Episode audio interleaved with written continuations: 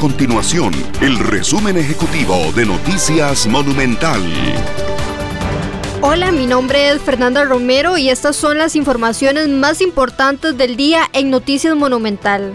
La tasa de contagio por COVID-19 sigue con una tendencia a la baja al ubicar en 0.83 según el nuevo reporte de la Universidad Hispanoamericana. Este indicador significa que la semana pasada el promedio de casos nuevos de coronavirus fue de 409 para una disminución del 20.6%. La disminución en el costo de la nueva convención colectiva de la refinadora costarricense de petróleo generará un ahorro a los usuarios prácticamente imperceptible. El nuevo pacto laboral estará vigente entre el 2021 y el 2024 y en ese periodo la disminución en las tarifas de los combustibles será de apenas 3.5 colones por litro.